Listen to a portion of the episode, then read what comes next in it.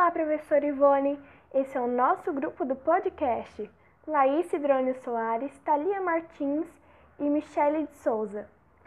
Nós somos do segundo F e agora você irá ouvir o nosso podcast. Os índios brasileiros falam 150 línguas e dialetos. Algumas palavras já fazem parte de nós brasileiros comuns, como mandioca, Curitiba, Iguaçu, tapioca, entre outros. A arte indígena brasileira serve como objetos decorativos ou adornos para rituais.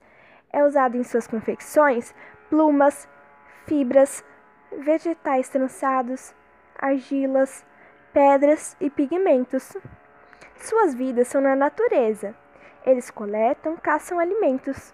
Um dos poucos animais que eles domesticam é a capivara.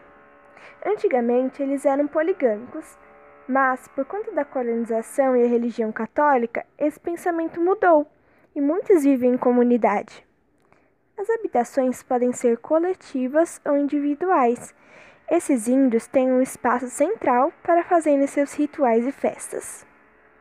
Eles moram em cabanas feitas de troncos e folhas de palmeira, chamadas oca.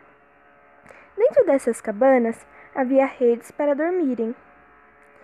Os índios Supi não vivem em grupos. Esse termo é errado. Eles vivem em nações. Guerreavam.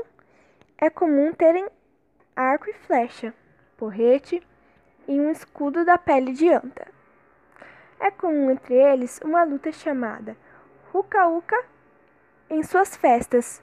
Ela é parecida com judô, sumô e jiu-jitsu.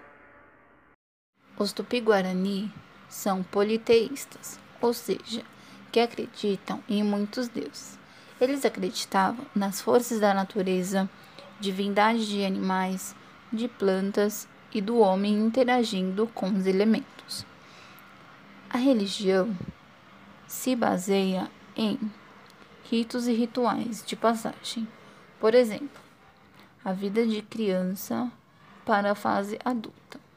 O xamanismo tem o líder espiritual que cura e conduz os rituais da tribo.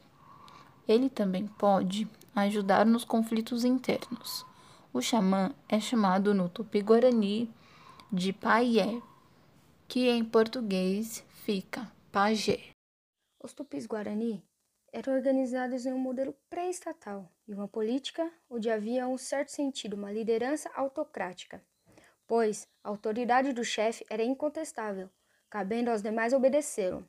Em um certo sentido, não tinha uma liderança fixa, pois os líderes tribais trabalhavam exatamente como todos os demais indígenas, havendo uma certa concepção de horizontalidade social entre os nativos. Também dividiam os papéis de gênero, como as mulheres cumprindo papéis específicos e não chegando à liderança. E os faixas etárias de modelo, em que as crianças e jovens cumprindo papéis também específicos para suas idades.